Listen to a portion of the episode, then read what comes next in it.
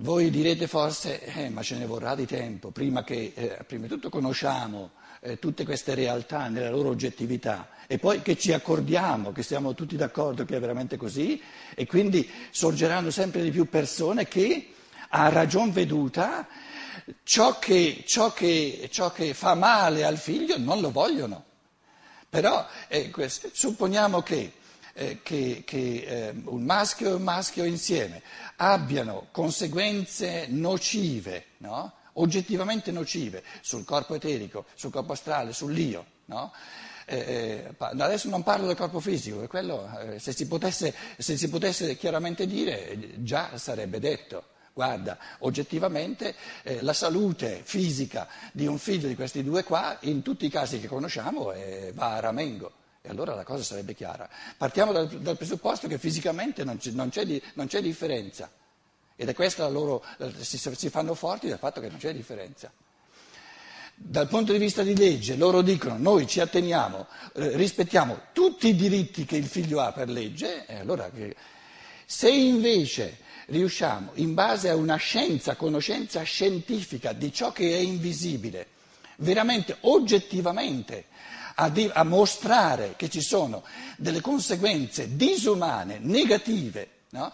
nel, nel, corpo delle, delle forze vitali, nel corpo delle forze dell'anima e soprattutto nello spirito, allora eh, eh, noi, diciamo, noi, diciamo, a questi due uomini, ma tu non è che lo vuoi, no? vuoi adottare un figlio per rovinarlo?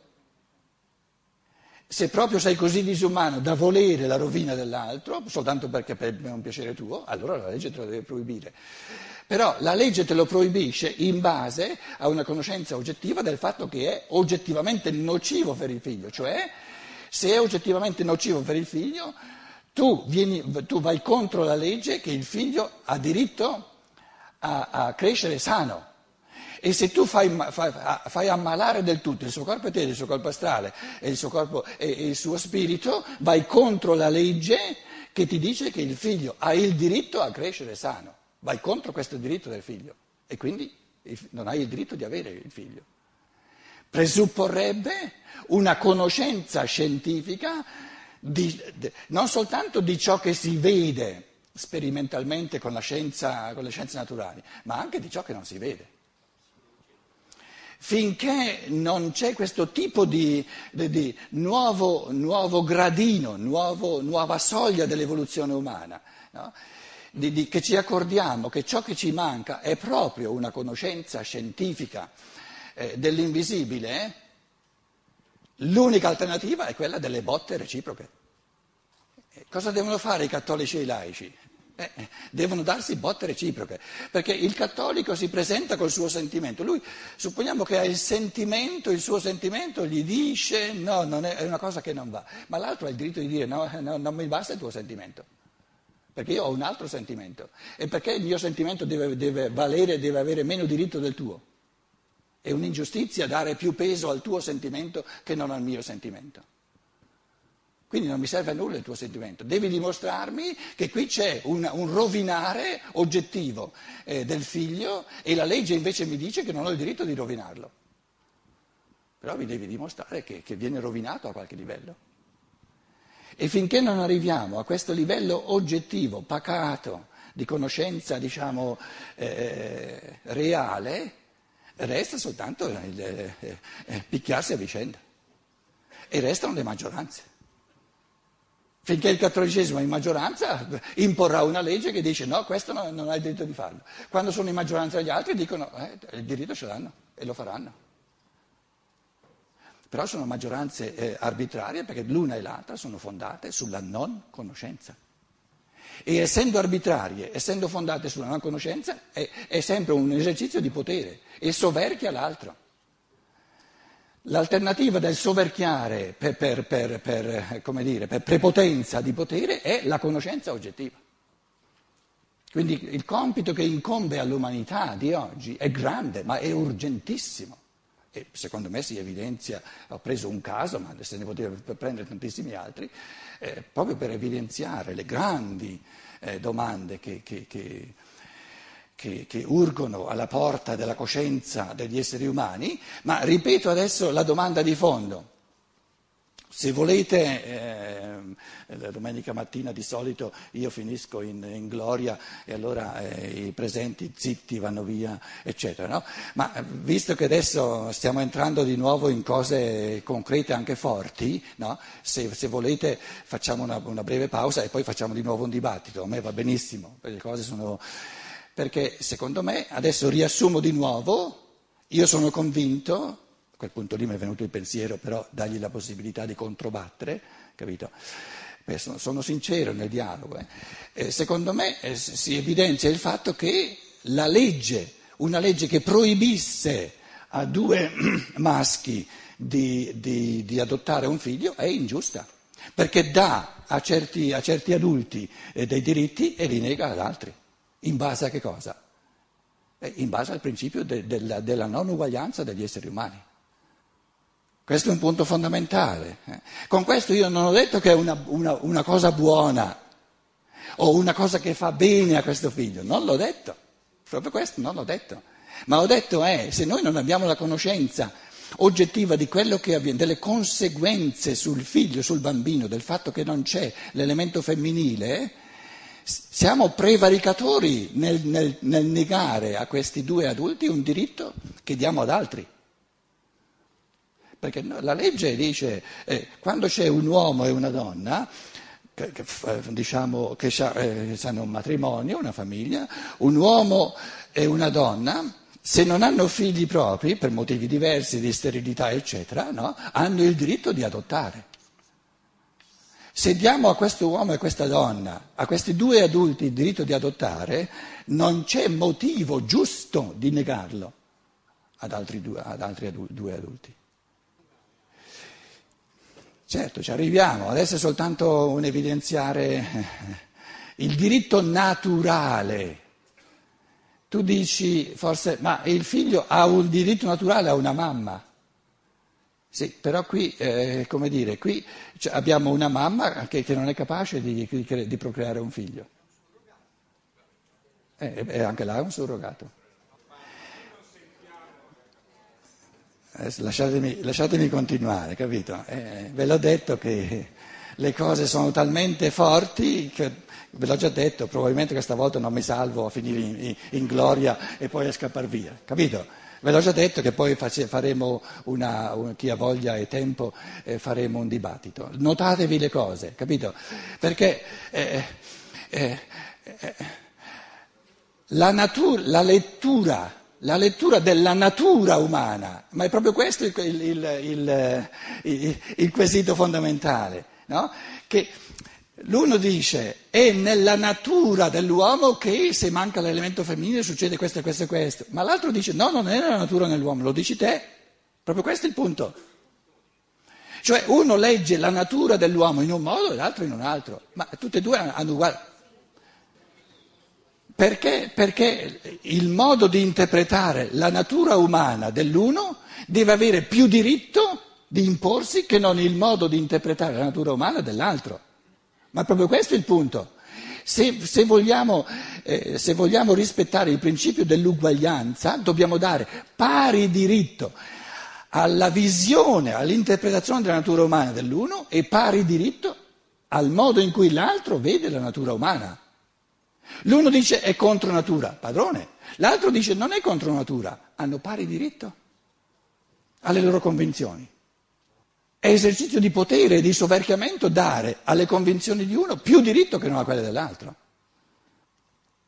Perché dico questo? Perché colui che dice è nella natura dell'uomo si, si presenta come colui che conosce la natura dell'uomo, salta fuori che non la, non la conosce per nulla. Cioè ciò che è comune all'uomo d'oggi, e non importa che sia laico o che sia cattolico, la, il, il fatto comune è l'ignoranza assoluta sulla natura dell'uomo. Questo che sto dicendo. Cosa mi venite a parlare della natura dell'uomo quando l'uomo d'oggi conosce soltanto la natura fisica dell'uomo e non conosce nulla dell'uomo? È, è importantissimo, secondo me, eh, perché questo è il punto di comunanza che ci porta avanti. No? Il fatto che tu creda eh, in, in realtà invisibili. E il fatto che io questa fede non mi interessi più di tanto, mi attengo, mi attengo alla, alla, all'indagine scientifica del mondo che, che conosco, questa differenza tra il credente cattolico e il, il, il non credente laico è insignificante rispetto al fatto che tutti e due hanno in comune qualcosa di molto più importante, e cioè l'ignoranza assoluta per tutto ciò che è invisibile. Quindi non c'è nell'umanità, nell'umanità di oggi, sia nel cattolicesimo sia nel laicismo, manca in assoluto, e ce l'hanno in comune, ma ce l'hanno in comune in assoluto, manca la conoscenza oggettiva di ciò che avviene nei mondi spirituali e si possono accordare dicendo è vero e finché in qualche modo non, non, non, non ci conquistiamo, se, se, casomai è possibile, no? uno Steiner ti dice è possibile, datti da fare, ci vuole tempo però, finché non ci conquistiamo una conoscenza oggettiva di ciò che avviene a questo figlio nel suo corpo eterico, nel suo corpo astale, nel nel suo corpo, nel suo spirito e a questo figlio ciò che avviene nel suo corpo eterico, non avremo, non avremo una base oggettiva per dirci, per, per, per accordarci, vogliamo questo, questa serie di fenomeni per questo figlio e vogliamo quest'altra serie di fenomeni per questo figlio. È umano o è contro la natura dell'uomo? In altre parole, la, il punto di comunanza è di, di dirsi a vicenda, sia tu sia io non abbiamo la minima idea della natura dell'uomo.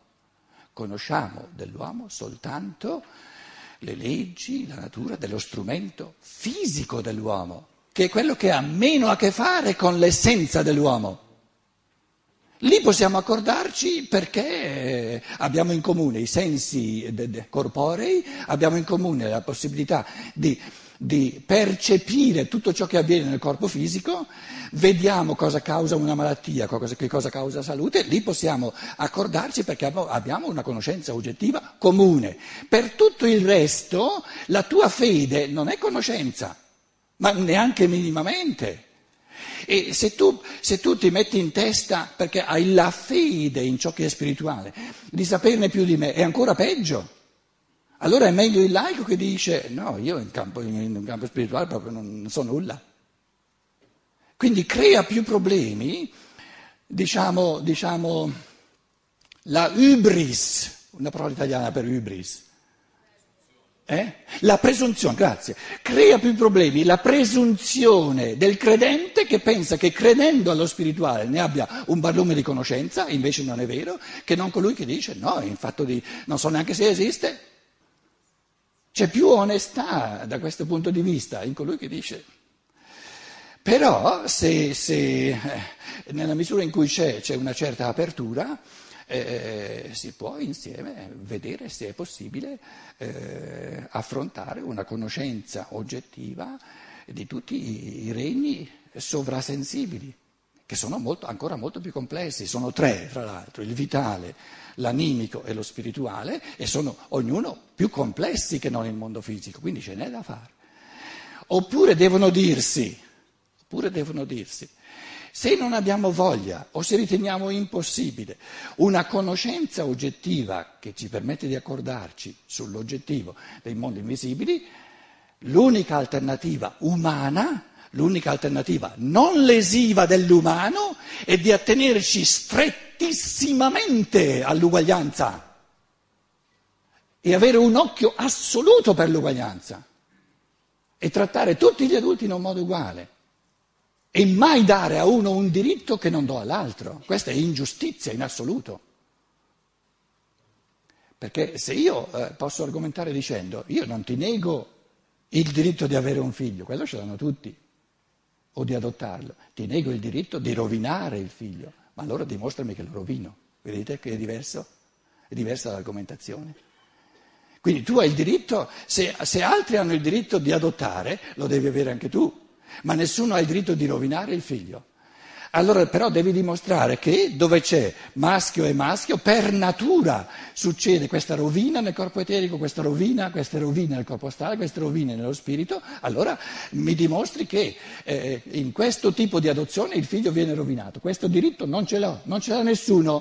C'è qualcuno che ha il diritto di rovinare il figlio adottato? No, non ce l'ha nessuno.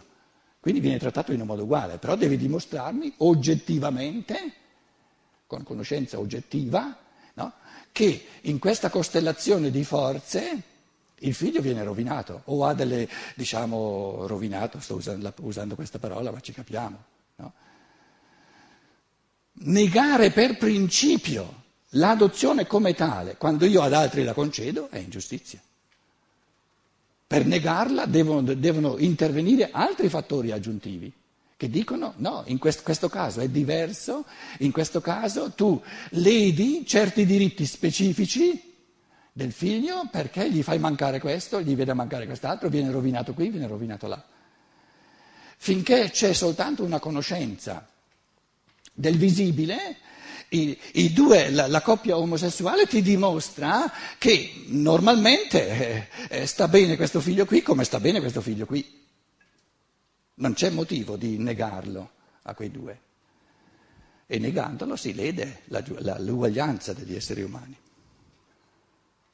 La domanda è che cosa fa bene all'uomo, che cosa fa bene al suo corpo fisico, che cosa fa bene alle forze vitali, che sono tutta un'altra realtà, la prima realtà sovrasensibile, che cosa fa bene e cosa fa male all'uomo nella sua anima che cosa fa bene e cosa fa male al bambino nel suo spirito,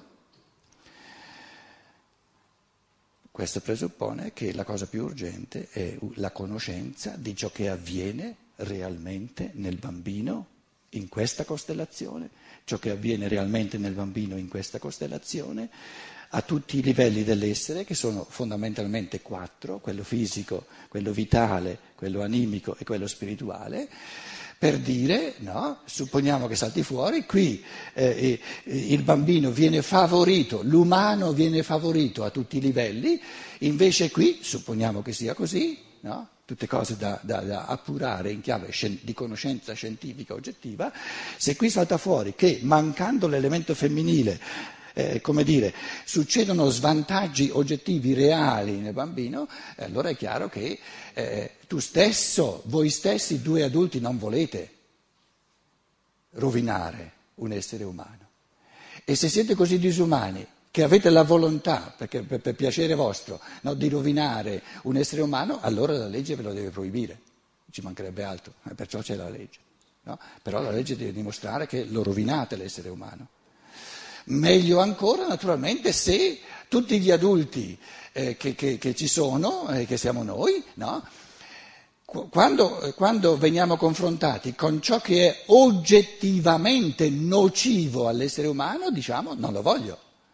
Nella misura in cui noi abbiamo tanti adulti, la totalità degli adulti, che ciò che è oggettivamente, conosciuto oggettivamente come nocivo all'uomo, liberamente non lo vogliono, la legislazione diventa molto più facile perché la, la legislazione è fatta per proibire agli esseri umani il disumano che vogliono. Perché se il disumano non lo volessero mai, mandiamo, mandiamo in pensione, in vacanza tutti i legislatori, tutti, tutti capito? Ce ne vorrà un po' di tempo prima che l'umanità se tutto va bene arrivi a questi livelli. Per ora eh, ci, eh, la misura di realismo che è necessaria è necessaria, bisogna prendere anche gli esseri umani così come sono. Allora, supponiamo che è un disastro per un bambino che cresce con due, con due maschi, no? o loro, in base alla conoscenza oggettiva del fatto che è un disastro, dicono no, no, no, ma neanche ci sogniamo di volerlo, e allora va tutto bene. Se invece lo vogliono, allora gli diciamo no, c'è una legge che te lo proibisce, ma non perché ti, ti, ti, ti nega un diritto che dà a altri, ti nega un diritto che nega a tutti, ed è il diritto a rovinare il bambino. Perché la legge nega a tutti il diritto di rovinare il bambino. Quindi non fa ingiustizia la legge. Però devo dimostrare, ripeto, oggettivamente che rovina il bambino, altrimenti è arbitraria. In altre parole, voglio dire, nella misura in cui noi non abbiamo conoscenze oggettive di ciò che avviene a tutti i livelli dell'umano, ci toccherà eh, per forza avere delle, delle, leggi che sono eh, per mille risvolti arbitrarie, soverchie, eh, imposizioni, eccetera. L'unica salvezza è la conoscenza oggettiva di ciò che avviene in un certo caso, in un altro caso, eccetera.